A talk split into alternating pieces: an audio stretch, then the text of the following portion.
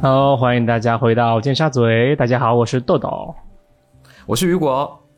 啊，今天呢，就是其实，在录音之前，我和雨果聊了很久关于李玟的去世的这个消息啊。就是作为我们，嗯啊，就我们两个还都挺喜欢 Coco 的，然后他这样去世，就啊，还真的很惋惜。然后，特别是我觉得对于雨果来说，嗯，他是他特别忠实的粉丝了。然后我们就聊了很久关于李玟的音乐，然后我们喜欢他的音乐和电影，然后很多啊，雨果。就是独家知道的，作为粉丝独家知道一些信息，嗯，然后这一期其实主要想聊的是雨果的一位已经去世的朋友，嗯，对，对，嗯，所以我先让雨果来介绍一下这位朋友是一个什么样的人吧，好不好？嗯，OK OK，这个朋友呢，我先说下他的名字好了，他叫何时，就是，嗯，你要讲真名吗？对啊，就是讲他的真名嘛。OK，嗯，何时何时同学呢？他是我大学的同学，但是我们其实是艺考的时候就已经认识了。然后他比我大两岁，他曾经考电影学院考了三年的时间，就是他复读过两次，就为了考这个学校。对，然后是一个怎么说呢？他是文学系友好何时？对，他是文学系的，也就是学这个编编剧方向的。对，而且他的电影知识非常的浓厚，就是你讲各种电影史，他都嗯，就是了记于心吧，就是没有他不知道的东西，就是这方面。甚至我有时候觉得，我上电影学院的时候是海绵吸水那种去去补我以前不懂的知识，而他是已经就是在寻找去学习一个新的东西。我会觉得我们的区别在这儿。那以前，嗯，我们就是经常在楼道里面聊天，就晚上的时候。然后这位朋友呢，就是豆豆，其实也认识，对吧？你要不要形容一下他的外貌特点啊？要我来形容？对啊，因为你比较对他有感情嘛，在外貌方面。对，其实呃，澄清一下，就是我并和和这个何石同学。并没有很深的接触，但是由于他是雨果很好的朋友，然后所以我经常会见到他。我个人觉得何石同学是一个长得很可爱的人。那作为同志来说呢，他就是啊，就是啊，对，类似于就熊熊的那个样子啊。为什么要叠词？我要疯了！我说到这里已经开始冒冒粉 熊界天才。哦，他就是一只熊的长相，但是他是直男，应该是。嗯，对，他是。对，然后他就是身上肉肉的啊，眉毛是比较粗，但是没有很浓。呃，他戴着一副就是呃金属边的眼镜啊，反正就是真的很熊，然后很可爱，然后说话也憨憨的，就是这种感觉啊。所以每次。看到雨果和他在一起，其实我都很 很想上去和他们说话，但是我不知道和他们说什么。对，就是处于在边缘、春心荡漾的这种感觉。加上人家是直男了，我也不好多说什么。然后我觉得这就是差不多我和整个故，就是和这个人和整个故事的交集吧。就是我一一一直属于在边缘徘徊的那种，然后始终没有走到他的世界当中去。对，哎，你为什么当时不加入群聊啊？什么群聊？你们有群聊？我不知道啊。就是以前我和他还有两个香港的同学是啊，有一个群，对，然后我们经常就四个人一起出去吃饭。然后那两个香港同学呢，就是呃，有一个就是比较怎么说呢，不太通人情世故，他就不怎么跟别人玩，甚至他洗澡的时候，他都会全身就是穿很完整的衣服和裤子。没有没有穿全身穿长袖长裤去洗澡的那种，然后洗了澡之后，他就直接连衣服都给洗好了，因为他首先他很害羞，他不想要就是在澡堂里面暴露自己。然后另外一个哦，还有，然后他也很喜，他也很乐于参与那种政治活动，就每年某几个日期他都会回香港，对，非常愤世嫉俗。但是他就是那种键盘侠吧，我个人认为。呃，然后另外一个香港同同学呢，就比我们大年纪更多了，他他是八几年的，比我们大六岁左右吧。然后也玩的很很好，但是他由于就是他写繁体字，所以他考学校也考得很不顺畅。然后后来有好几年，就是因为答卷没有，因为繁体字太太多笔画，就答卷没写完，所以也考了很多年。就我们四个人经常玩在一起。然后我们当时有一个好玩的事情，就是经常一起吃饭，然后吃完饭呢会拿一个足球，然后在那个操场互踢。然后其实呢，就是不是运动的那种踢，就真的就是互相踢，然后一边在聊天。这是我们以前在大学非常无聊打发时间的。对一个方式，然后有一次呢，我就跟何时单独在踢那个足球，然后踢着踢着就踢到陈柏霖啊，就这个故事是我之前在播客里面讲过的，就刚好那天陈柏霖去我们学校，然后他跟他经纪人就站在旁边，然后我们就踢球踢到他，然后他就非常 nice，他就踢了回来，然后脸上带了笑容啊，我我我当时跟何时其实都已经知道是他，但是我们。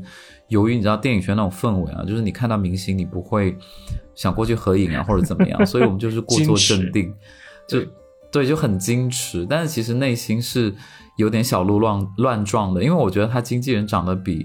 就是陈柏霖还帅吗？就我会有那种感觉，对，就是那种日本的日本的那种男生的长相，就是中分的发型，然后很潇洒，然后有个小胡子，嗯，感觉好像还比他高一点，而且衣品会比较好，比他好，就是有那种混搭风的那种感觉。然后当时我经纪人啊，是他经纪人，因为当时我我后来去他那个微博里面看到他们俩的合影，嗯，应该就是吧。好了，whatever，然后我就。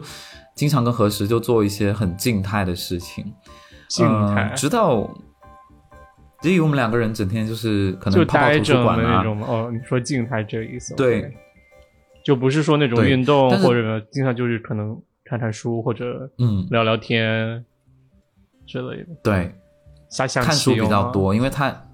它有很多那种碟，那种盗版的碟。然后你知道以前中国那个电影管控比较严格嘛？就很多碟你只能去买盗版，或者是通过一些别的渠道拷贝过来，然后经常就互换。对，对对对。然后另外就是有时候我们很想看那种导演剪辑的花絮版，就就只有那种碟才有，所以我们就互相就互相借阅、互相看，然后有时候也互相呃分享一些。呃，什么电影圈的八卦啊，或者是反正就是一一副那种岁月静好的样子。那这样就是上大学过了四年，嗯，对。但是何时这个人呢？我我必须说他是比较比较奇怪的，他的个性是比较奇怪的。就比如说他有时候我们几个人就四个人啊都约好了说一起出去，然后呢。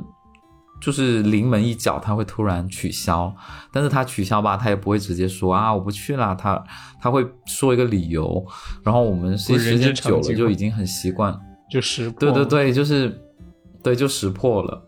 但这些就人都是有优点缺点的，这些我倒觉得还好。但是我们就嗯一直很好的相处了，嗯四年。其实我。认识他的时候是在艺考班，他在艺考班的时候，我们有一个小房间，那个小房间被分隔了两个房间，就本来可能二十平的房房子被分成两两个十平米的房子，然对，然后我住在最里面那张床，然后呢，他住在最外面那张床的上铺，我住在里面最里面那张床的下铺，然后我们两个人呢，所以你们就是上大学以前在艺考班培训的时候就已经是室友了。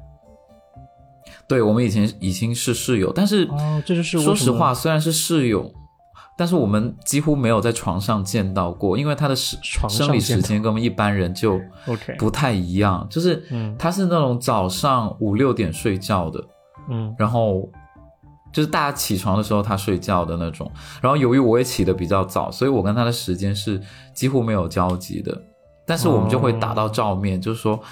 然后别人就跟我说啊，那个是那个人是呃何大哥，就他考了很多年，然后他有很多经验，他可以跟你分享，他可以跟你。对对对，然后别人就说他也懂很多，然后他不仅是在艺艺术这一科可以辅导你，就他数学什么的科目也很好，你可以问一下他。然后因为广东省的高考其实相对其他省来说，其实会比较容易一点，嗯，就别的省份的题我看过，包括你们重庆也会比较难，所以有时候我也会拿一些题去问他，然后他也会很耐心的解答我，就几乎我们的生活就是这样。然后他在那个艺考班呢，不怎么上课。他反而就一直在看电看电影和看书，然后去参加一些什么论坛之类的，因为可能我觉得考了很多年的人就是这样吧，就也不需要技巧都已经知道了，题型也都知道了。对对对，他只是需要去积累以及建立自己的知识体系。是，然后那一年好像那整个宿舍就我跟他考上了，就是我们两个人，所以我觉得哎很幸运。然后一进大学，你知道艺考班的同学就是会很容易先拉帮结派嘛，就是对呀，先玩在一起。对，然后我们就，呃，很幸运的玩在一起。然后包括电影学院有一些，就你可以去看我们那一集的那种军训的照片，就是其实网上能找到，你就能发现我跟他提着水桶站在一起，有很多那种，就我跟他的身影在里面。对，然后大学的时候还有一次翻拍作业，你记得吗？就是翻拍广告作业。我记得，你是说你翻拍的那个广告作作业吗？就是。艾玛那个，你要不要形容一下那个？是艾玛那个吗？你要不要形容一下我那个？嗯，大概大概广告的剧情，而且那个广告吧，那个剧那个广告我具体忘记是什么就产品了。但是我多年之后，就是今年我偶尔就在 YouTube 上面看到这个广告的，就是回播，因为它就是一个紧急嘛，就是以前很搞笑的广告紧急。这个广告就是大家就是一个人看，就一直看 iPad，对不对？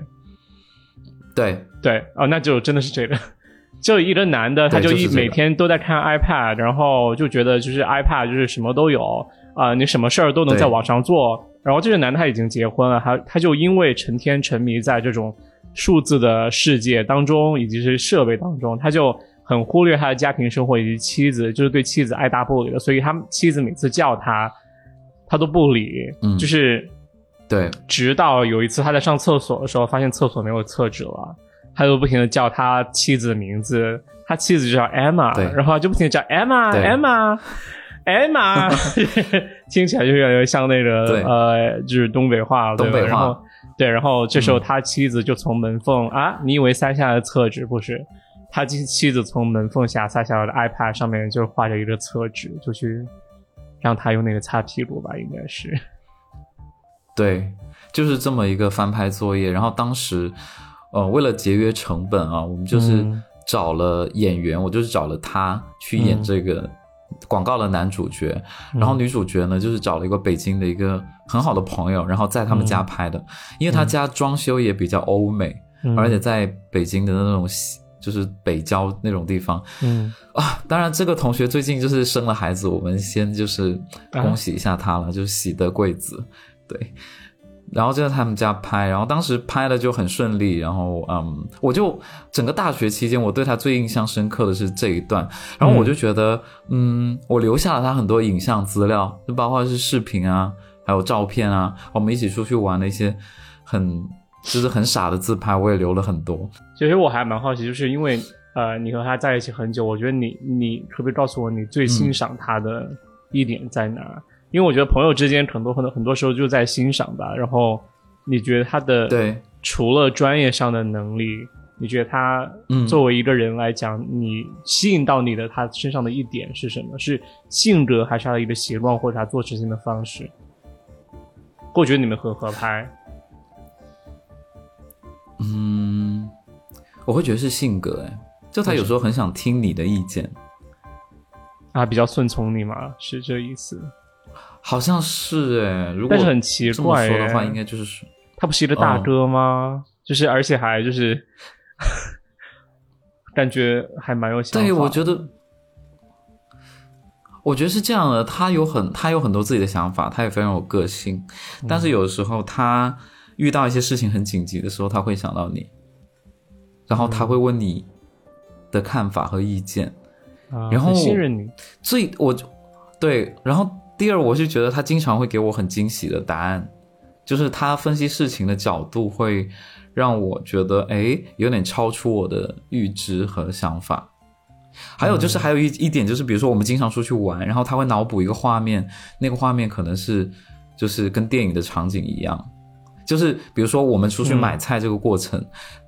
他他有时候就是，比如说我们路上遇到一个人，他就会开始编说，如果这个人，呃，加入某一个障碍的话，会怎么怎么样，然后这个事情怎么怎么发展，然后我们接下来怎么怎么怎么做，然后就参考了哪部电影的什么剧情，我会觉得哇，这个过程让我觉得很很舒服，好想和谈恋爱，就是他会，就是构建了一整个体故事的体系在啊，我就觉得我很喜欢。然后我自己也是那种会脑补很多的人，所以就会觉得啊，我们那就就一起把这个故事编下去。哦，还有的时候我们经常看那个路人某一种状态，我们会去分析那个路人，就其实就讲别人坏话了，美名其曰。但是你就那我跟他就会分析这个人出现这个情况的一个根本的原因是什么？嗯，对，联系他的穿着和长相，对，这一点是我觉得还蛮合拍的一点。说的不好听，就是你们其实很喜欢在一起意淫吧？对，一起意淫别人，然后讲别人坏话，然后甚至我们会讲那两个香港同学的事情。对啊，我听过一些了，他就蛮讨厌的。嗯。那 你刚才说你和他，因为听起来你们真的很互相很信任，然后他你说他有给你很好的意见，你可不可以分享一件事情，就是说他真的有具体是什么事情觉得这么重要，然后他给了你很好的一个看法？可能那时候有一些课程，就是学校在设置某一些课程的时候，我非常不理解，嗯，然后他就跟我说这个原因是什么啊？哦。他会让你，就是有我大概能理解，就是他应该是会告诉你，就是你可能会很烦，就是为什么这个课程会这么设置，然后，但是他就会提供另外的角度，可能是说啊，学校这样做或者系里这样做是为了让你学的另外一些东西，然后学的这些东西可能对你这个职业有另外的好处之类之类的，他给你打开了思路，让你去，至少我觉得第一件事情就让你没有那么心烦了，好像是事情是有原因的，而不是。我会觉得有点安慰在，嗯，就没有那么烦，对，嗯，然后我想说，他可能他家里条件其实不是特别好，为什么突然说到这一点？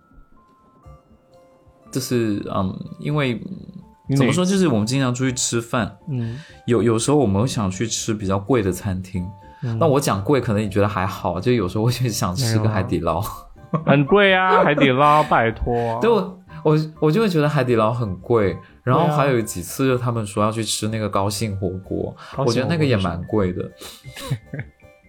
哎，是开心火锅还是高兴火锅？好像是高兴吧，因为我记得好像 OK，就是 有跟我讲过，很爱去，很爱吃火锅。然后那 那家店就是小型的海底捞，然后我们就会有时候会约去吃，好几个人。嗯，然后。本来就是可能约跟他约的是说去吃某一个很普通的餐厅，学校后门。然后后来呢，那几个香港人或者另外几个朋友，他们就说我们要别我们别去那儿了，我们今天改成去吃高兴火锅或者去吃海底捞。然后，然后他就会有点就不太想去，嗯嗯，但是他也没有直说，他就是在我们出发前他才会说那个啊，我今天有事儿不去了。对，但我其实大概后面有了解，就是他其实经济条件不是应该不是太好。然后另外就是我毕业之后，他有好几次跟我借钱啊。嗯，这个我不知道。有一阵子我在欧洲出差，有一阵子我在欧洲出差，然后他就跟我说，能不能借我呃五千块钱？然后我就想说五千块钱有点太多了。嗯，我说一两千我可以借你了。然后。他要说那一两千也可以，然后我就借给他了。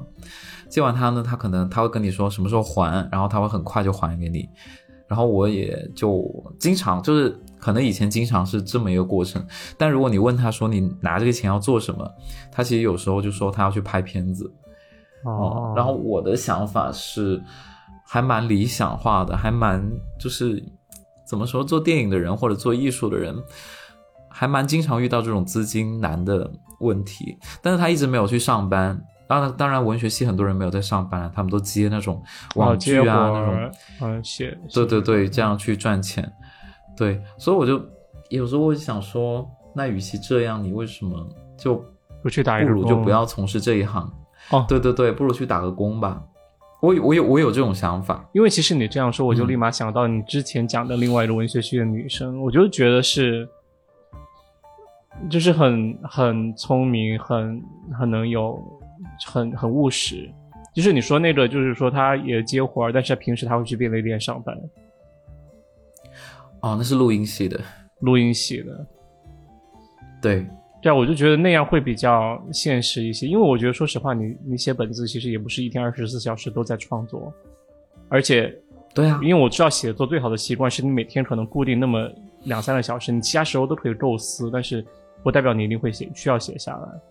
所以我觉得，可能就是可能大家是这样，他也就这样了吧。所以我觉得这算是一个，如果他如果我能回到那时间的话，我有机会知道这些事情，我绝对会叫你告诉他会要这样。对啊，而且我觉得文学这东西，它不是说你坐在家里就能写出来，你得去体验，你得去去菜市场深入某一个菜市场卖菜，去超市。然后他就跟我说，他经常去云南，就是去大理一待就待很多个月。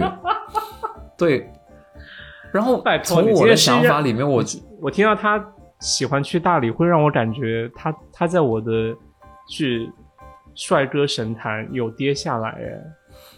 他去干嘛？就我感觉这个，他就说他在那边写作啊，然后他在那边很安静的生活，然后他觉得那边的东西很便宜，然后生活成本也不高，就可能稍微打打工，然后就能在那边生活的很不错。但是从我的角度来，我没有去过大理啊，如果有大理的听众，就是也不好意思，就是我可能会觉得大理是一个比较商业化的地方，就现在来说，对，嗯，但是还是很，就是就是这么一个。我还是他是很可爱，然后他一直很纠结一个点，他就是说他不知道以后要不要从事电影这个工作，然后他也跟过剧组，以前，哎，有一部很有名的电影，不知道要不要说，就是叫《不成问题的问题》啊，你你有没有看过？我没有看过，就是范伟拿金马奖，就是范伟拿金马奖的那部电影，嗯，就是他有当时有就是要去，本来要去一起去参加的。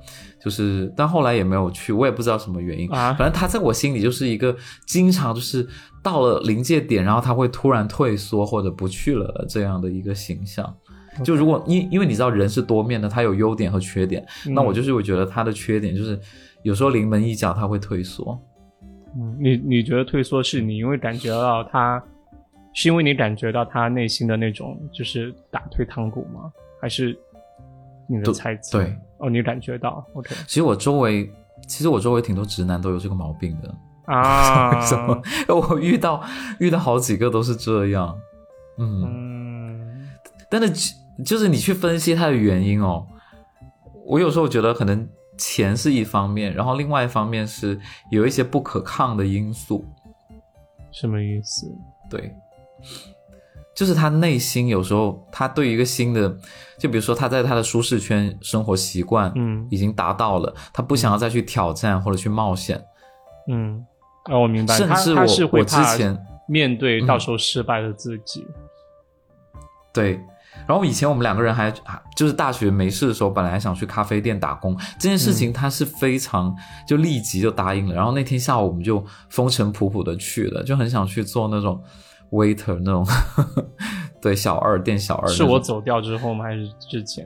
对你走掉之后，那可能大三大四的时候，因为那阵子我只有补考体育这样一个工作，所以我就很想去做服务员看看，就我觉得很有意思。我下一个问题就是说，你和他印象最深的一个场景是什么？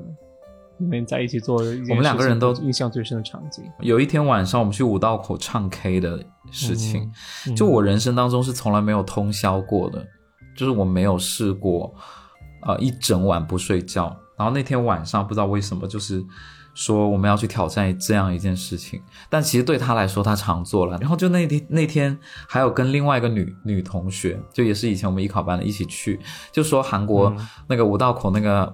那个韩国那些 club 上面有一个 K 房，然后很便宜，可以待一整晚，然后可能就一一百两百块钱，就比快捷酒店还便宜，然后还可以，如果你想睡，可以在里面睡三个人，就觉得没问题。然后我们就去了，去了之后发现哇，好多歌都唱不了，因为里面都是韩韩文歌吗？就没几首，对，就没几首中文歌。然后我们就有，我们就点那种韩文的歌曲，但是是中国翻唱的，中文翻唱的那种歌。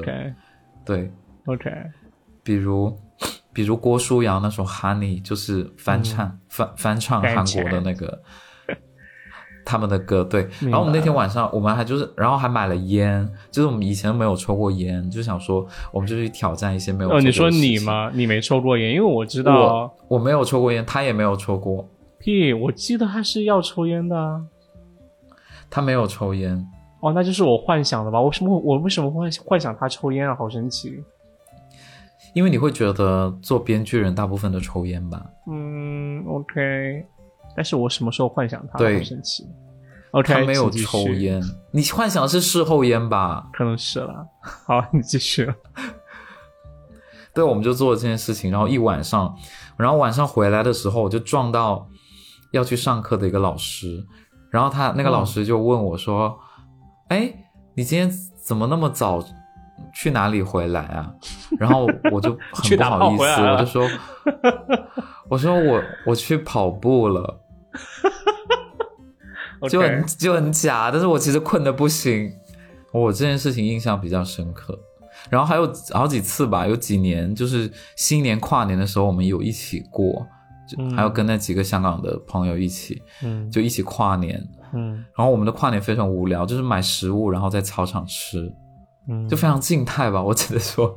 不然要什什么叫动态？我好想知道你说的动态的。就有的人他就会去。哎，有的人就会去世贸天阶啊，那里倒数哦。OK，对不对？而我们就不是那种啊。OK，我今天好棒啊，就是好像我在通过你，就是重新去认识他，因为其实真的我不知道他很多细节，就是他的，嗯，就是害害碍于害羞，然后碍于他的直男，妈的，啊，他他非常消费降级，就是他真的是不花钱的一个人，就除了食物都不花钱，嗯。我想问啊，他你有没有见过他喝喝酒喝醉的样子啊？还是他不喝酒？说他他是很胖，所以他不怎么喝酒。哦。然后第二是，他也觉得不太健康。OK。然后我我跟他喝过一次啤酒吧，对，但是也没有喝醉。OK。因为我们大家都很怕他喝醉，因为大家搬不动他。他看起来没有很胖啊，但是说实话，他看起来给我一种他，我跟你说，他之前他差不多一米七三的个子吧，他有一百八十斤重哦。哦，OK。然后他走，他走的时候，听说胖了两倍。哦天！我讲一下这个比较伤心的这个过程，就是我有好一阵子没有联系他。就最后一次联系他是，就是我我出差去欧洲的时候，他跟我借那个钱，然后呢，后来还了，然后我们就聊了一些有的没的一些很无聊的话。然后我最后一次见到他呢，是我们在北京西站附近的一个，呃，新疆的餐厅去吃羊羊腿。然后那天我们还自拍拍了很多张。然后那个新疆餐厅很好吃，现在还在。那他已经两倍胖了吗？没有，他那时候还没有两倍胖，他那时候还蛮正常的。嗯，但是就是。听说一两个月之后，他身体就不断的发胖，然后他发胖之后，他就回到自己的老家，然后回到老老家之后呢，就身体就是觉得一直都很不舒服，然后他也没有去看病，他就觉得自己是常规发胖，然后整个人会变得比较自卑。我就是有怎么说呢，就是也不跟别人怎么交往啊什么的，我们。就是断失去联系很长一段时间，然后我再次听到他消息，就是就有一天晚上我接了个活儿，然后那天晚上也很神奇，那个活儿是很开心的一个活儿，是在一个剧院里面去给人拍照，然后那剧院就是欢声笑语的那种，然后那天晚上我还遇到陈建斌，陈建斌带他小孩也去了，嗯，然后嗯，然后在那个很欢乐的情况下呢，我就。看到呃一个讣告，然后上面写的就是说朋友圈里的吗？呃，对，朋友圈里面就是他自己发了一个讣告，说他因为得了疾病，然后嗯走了。然后当时我不敢相信，但是很多人给我发信息就说他走了，然后我当时就整个人傻了。但是由于你还要就是你还有个活在手上，你要一直帮帮别人拍照，所以我就没有非常。接受得了，我就继续工作，我就没去想他。但是我当时有一个感觉，就是很想跑去厕所哭，就想要赶紧拍完照，然后去厕所哭一下，因为我真的不敢相信，就是我是处于那种呆傻的状态，说一个人好好的怎么会突然之间就走了？嗯，然后后来就，呃，反正就很快吧，就是我朋友，另外两个文学系的女生的朋友，他们就第一时间买了火车票，然后他们家那个地方在郴州，呃，就是先要坐火车，然后又再转那个小汽车，就去到他们家那个那个地方，然后就听听说就路程很很繁杂坎坷，然后对我我朋友就去了，去了之后呢，他舅舅那边有拍下整个呃丧礼的一个视频。然后后来就是朋友又传给我，另外一个他的同学就是在他的那个丧礼上面去做主持，嗯。嗯，然后由于那个同学跟我是同姓的，所以呢，后来我们加了他妈妈微信之后，他会搞错我们两个人，他以为是你，然后这也是，嗯，对他以为是我，然后他不知道我是谁，他是谁，因为我们的姓氏一样，对。那我想说他是走，他走的原因是那个。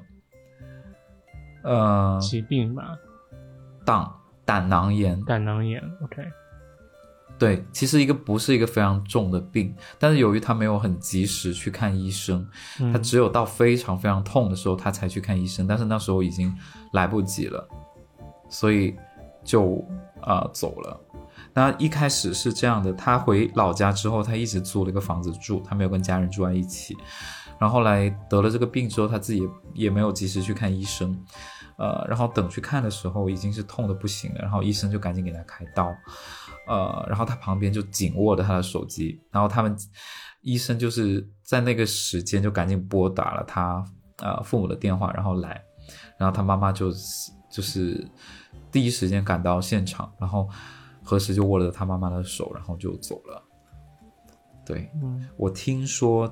他是痛死的，所以其实他最后就是胖两倍，其实并不是他胖吧，应该是他就是身体肿，他的身体，对他有这个原因。然后他那段时间很自卑，嗯，我就觉得很心疼他，因为我，呃，我会觉得这种离开的方式非常的痛苦，嗯，我会觉得很很心疼。对他不是呃。怎么说不是另外的那种？怎么说？我觉得这么说也不对。就是他他走的方式让我觉得有点难以接受，而且大家其实第一反应都认为他是，就是当大家还不知道他是因为什么原因走的时候，大家会怀会怀疑他是自杀的，因为有很多人会认为他的内心是很抑郁的，但是。我的角度来说，我觉得他可能有一点抑郁的感觉，但是他内心对生活是很多有很有很多希望和憧憬的。然后他走的时候，嗯，如果没有记错是二十八岁还是二十九岁？对。然后我们就几个朋友，就是在没有去现场的朋友，就是在远方，就是我每一年会跟那个香港的。那个同学就是聚一下，然后一起怀念他，然后讲一些他的故事。然后另外一点，我想说就是他走的时候，他爸妈就是有在说，其实他跟这个孩子不是很熟。哦，他其实不知道孩子很多的信息。你说他爸爸妈妈都不知都不是很熟吗？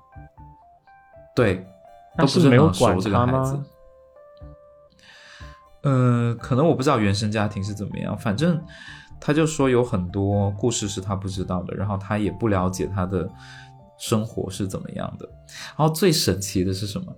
是大家都知道我跟他是好朋友，所以当时有一个同学主动就是给我打了一个微信电话。那个同学在美国，然后那个同学是一个女同学，那个女同学就跟我说，其实在他生命最后的时候，我跟他谈了一段网恋。我这是我后来才知道的事情。就是他们一直在网上有谈恋爱，然后他们俩是老乡，嗯，就是因为我认识他前女友，他前女友是我们艺考班的同学，嗯，然后分手之后又很长很短一段时间都没有恋爱，然后到后来就跟这个女生，就是这个在美国的女生谈恋爱，然后我就听了他们分享很多的故事，就是他会给那个女生。呃，买花啊，还有就是有一些很甜蜜的东西，然后他也很意外，就是在最后，呃，他会突然得这个病，因为他谈了一段时间之后也分手了。哦，就是他得病的时候，他们已经分手了。对的，我不知道分手跟这个病有没有关系哦。但是我当时跟我们宿舍的另外一个室友说的四号床说的时候，他说：“哎呦，这个病很小，我也得过，到时候及时去切掉就好了。”对啊，我我刚才其实你一直在讲的时候，我都在想他为什么可以做到如此地步，就是说很忽视自自己身体上的一个反应。说不上来，不，我觉得很多人就是，我不是在埋怨他或者怎么样，我我就觉得很多人他们可能就是，就是自我爱护，就是自我关爱的这种意识很薄弱，然后，呃，对健康这方面的，我觉得不是说我不是说想强调惜命这一种说法，但是我觉得你人如果要好好活的话，不仅是要丰富自己的大脑，但是你这个身体这个机器也是在维持你。大脑和生命的运作的，所以你至少应该像维护机器一样好好的对待它。如果身体有什么反应，你应该去啊去处理一下。嗯，我我觉得，我当然我觉得它不一定是因为，比如说啊，这疼痛我忍一忍。我觉得可能原因有很多，可能是他没有钱看病，或者他想省钱，或者他觉得呃，也有可能是他从小到大就由由于没人去关心他，没人去。教他去该如何去应对身体上的东西，所以他就很很很，因为不知道该怎么办，所以直接选择忽略。他就觉得啊，这疼就是忍一忍过去就好了。我觉得就其中有的原因也可能是这样，对吧？然后，但是大学的时候这也很反常哎，就是大学的时候有一次他突然跟我说，他说：“哎呀，搞什么电影嘛，我们就健康的活着就好了。”他那段时间他有去检查身体，就是。啊，应该是有点三高之类的，但是也不是很严重，所以可能导致后来他发胖的时候，嗯，他可能觉得是不是一个很严重的信号，可能就是自己吃太多，他可能我我在揣测他有这种想法，我我我就我就听了这个故事，然后我很心疼的一个点就是他妈妈牵着他的手离开的，就是，嗯，我觉得这一点是痛的，就是我听完就是心痛的不行的一个点，然后他妈妈就后来就一直在嗯。就一直在跟我们收集关于他孩子的一切记忆，就很想问我们这些同学、这些朋友，就是说他这几年过得好不好？但是为什么会有这样一个空白啊？我想问，我不知道，我说不出来，就是你，因为我没有办法去调查这个事情。然后他就每年他走的那一天。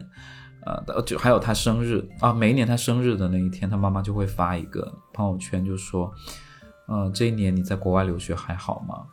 就我看了，我也是很难过。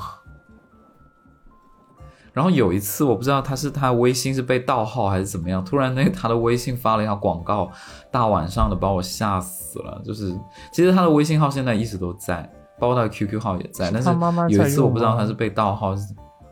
没有没有，他妈妈没有在用，就是他有一次被盗号了，我就有有有吓一跳。嗯嗯，然后我我我我现在有一点感受，就是他妈妈在问这个说他孩子过得怎么样，还有这些事情的时候，我没有办法去回答他。为什么？但是因为我也不知道他过得怎么样，因为后来毕业的时候其实联系的也少。你知道他走的。两个月后我就去美国找你，你你记得吗？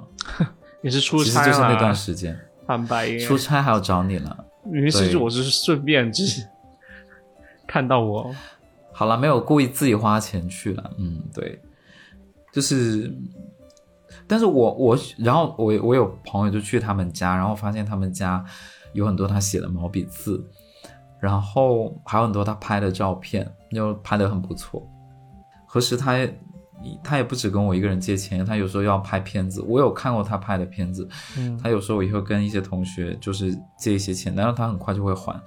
然后呃，他有跟就是他有跟另外一个跟我同姓的同同学借，然后他借完之后就是呃，应该也是要还，就是有还给他，还给他之后，这个跟我同姓的同学就是去他呃丧礼的时候也去他的家看了一下。于是他就把何时还的那一一千多块钱就放回去，就是何时的枕头底下。我觉得这是一种他怀念他的方式。我就很想说，有机会，我想我我我我会很难过，但是这么多年过去了，就五年过去了，其实也会很欣然接受。然后我觉得，如果他一直存在在我的怀念里面，其实他也就是活在我们心里，就对啊。因为其实毕业之后真的很少联系。对我当然想说这个问题，就是会好像好像想到朋友去世了，然后好像见不到面。但是其实仔细仔细想，如果他还健在的话，其实平时也没有经常碰面，很少联系。对，这就是你知道，这就是很奇怪的地方。但是我在想，如果嗯，我们当时已经有做播客，我应该应该会跟他说，就是会让他去听。我又会让他上节目，就让他去听。啊，有可能会吧，对。但是我真的我不知道为什么跟他的联系就很少哎。他是一个会主动联系别人的人吗？也不太是，反而我那两个香港的同学是，就他们会说啊，要不要出来吃饭啊？然后就我们几个人全部出来，就这个时候我就会去叫他。对，就只有这种时候，所以我我有时候我也在检讨自己，就是说是不是。很多人我也没有定时去关心或者去发发信息去，我觉得也蛮难过的，就是这一点是我觉得蛮遗憾的地方。而另外就是我没有去看他，然后我很想把他所有的资料就拷成一个 U 盘，然后给他父母。我到现在没有做这件事情，因为我也没有勇气去打开那些东西。哦，这个意思。你说到和朋友。要经常碰面这件事情，我不知道以前有没有在节目提过。就是我有一个朋友，他会把 他人际关系中所有的人做成一个 Excel 表，然后记住他们上一次碰面、上一次碰面，like in person 碰面，还有就是说在网上聊天的时间，然后下一次要多久再去？嗯，可能六十天、三十天之后，他就知道下一次我会这个时间要去找他们，他就会提醒他，他就每天就会看那个表，看那个表。然后有时候他会突然，因为我不是那种就可能就是。我不是那种突然会就是呃平白无故就找他的人，然后所以嗯，他有他有一次突然就问我怎么样，然后我就和他聊聊聊聊，就是当然聊完解决之后，我就我就问他，我说我是不是在你的 Excel 表格上就是又到时间了，所以你来找我？我觉得虽然即使是那样，我还是非常感激，就是说你有用它，然后还是有回来有有让我就是我们又联系起来，我觉得还是很感激，嗯。我觉得即使是一个手段，听起来好像还没有人性，但是实际上确实有很有用，就觉得。所以如果你真的想，你也可以那样参考一下了。我觉得他很适合去微信做那种产品经理，哎，就开发这个功能。功能吗？可怕哎！对啊，就是那种什么友友情闹闹铃之类的哦。那他，那他这个他这个 Excel 表里面有多少个人啊？不会只有一百多个吧？还是就是最 close 的那几个？很多人，很多人。所有他会想一直哦，他是他他他的范围是所有他想一直保持联系的人，他都会这样。嗯，对。我如果微信和腾讯听到这一期，然后做这功能，请给我们让我们打一次广告，好不好？大千。对，请打钱给你那个朋友，真的。对。你哎，你让我想到我之前之前 date 的一个人呢。啊？为什么？这也很神奇。就是我之前 date 一个人，就是有时候我们聊天聊到没话讲，因为他也不在国内，他在国外。然后就是聊到没话讲的时候，他就会安静，就是他就不回嘛。那他不回，我也不回，或者我回那个表情包，然后他也没有回。然后就是每七天，他就就是如果我们聊天聊到一个没有话讲的地步，就每七天他他会过来找一下我。然后我就在想说。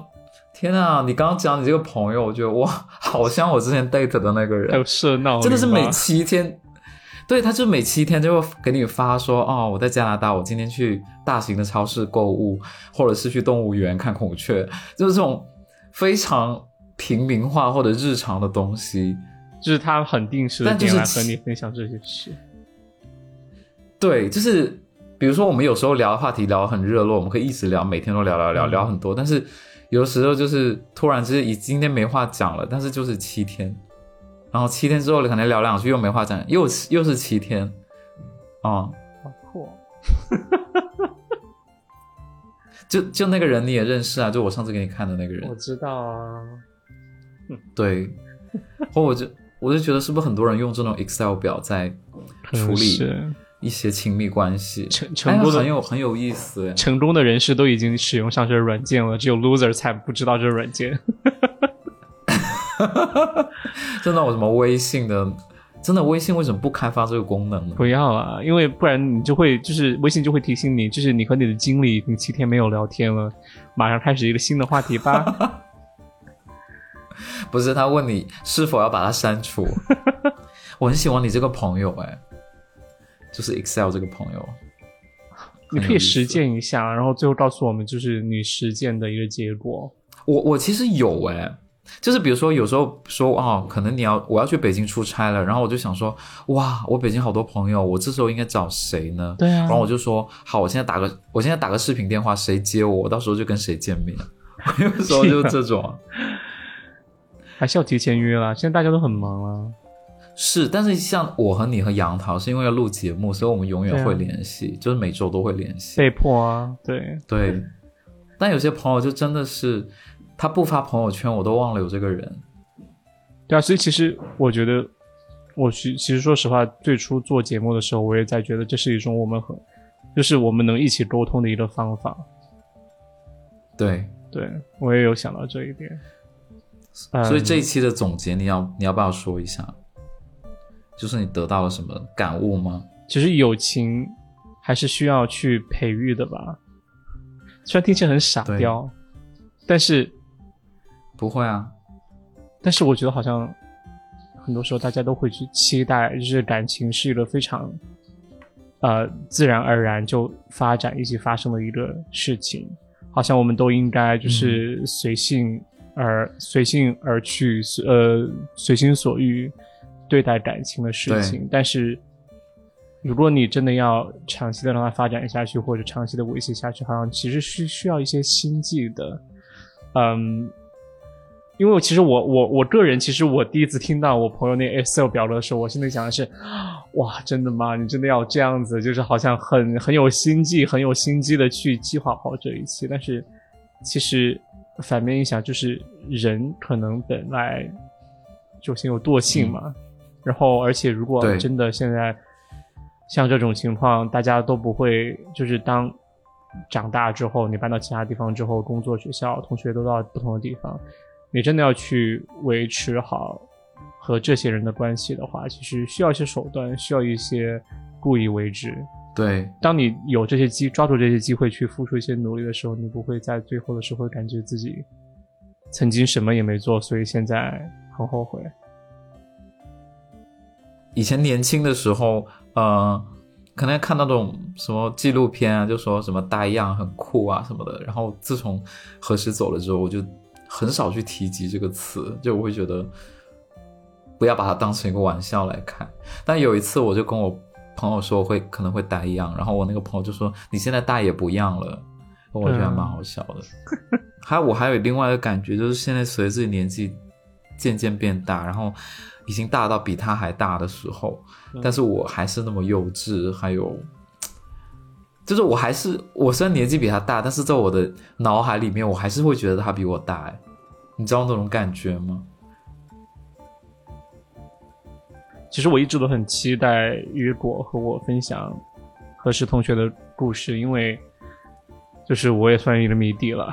然后呃，其实真的真的大学真的觉得很可爱。然后呃，但是也一直没有机会去了解他很多事，而且知道就是他去世之后，我我也。我觉得我也很难开口去问雨果聊这些事，所以今天我觉得算是一个很好的机会，就更好的认识到他。啊，对对，顺便解释一下今天杨桃不在的原因吧。我们一开始都没说杨桃不在，就已经很习惯了。他昨晚就是失眠，然后四点多钟才睡觉啊，所以今天早上他起来到时间的时候，我们就说，他说不要录，我说好吧，那你赶快睡吧。啊，所以作为惩罚呢。如果作为就是开发这个 A P P 又是惩罚，然后又是啊，就是回馈啊各位杨桃粉丝的这样一个机会呢？如果大家有什么针对杨桃的啊一些问题，我觉得大家可以留言告诉我们，然后我们下一期让让杨桃来回回答一下，就是各位呃就听众们对他的提问吧。OK，我坑就挖在这里了。好。那这期就是这样啦，谢谢大家。啊，我是豆豆，我是雨果，拜拜拜拜。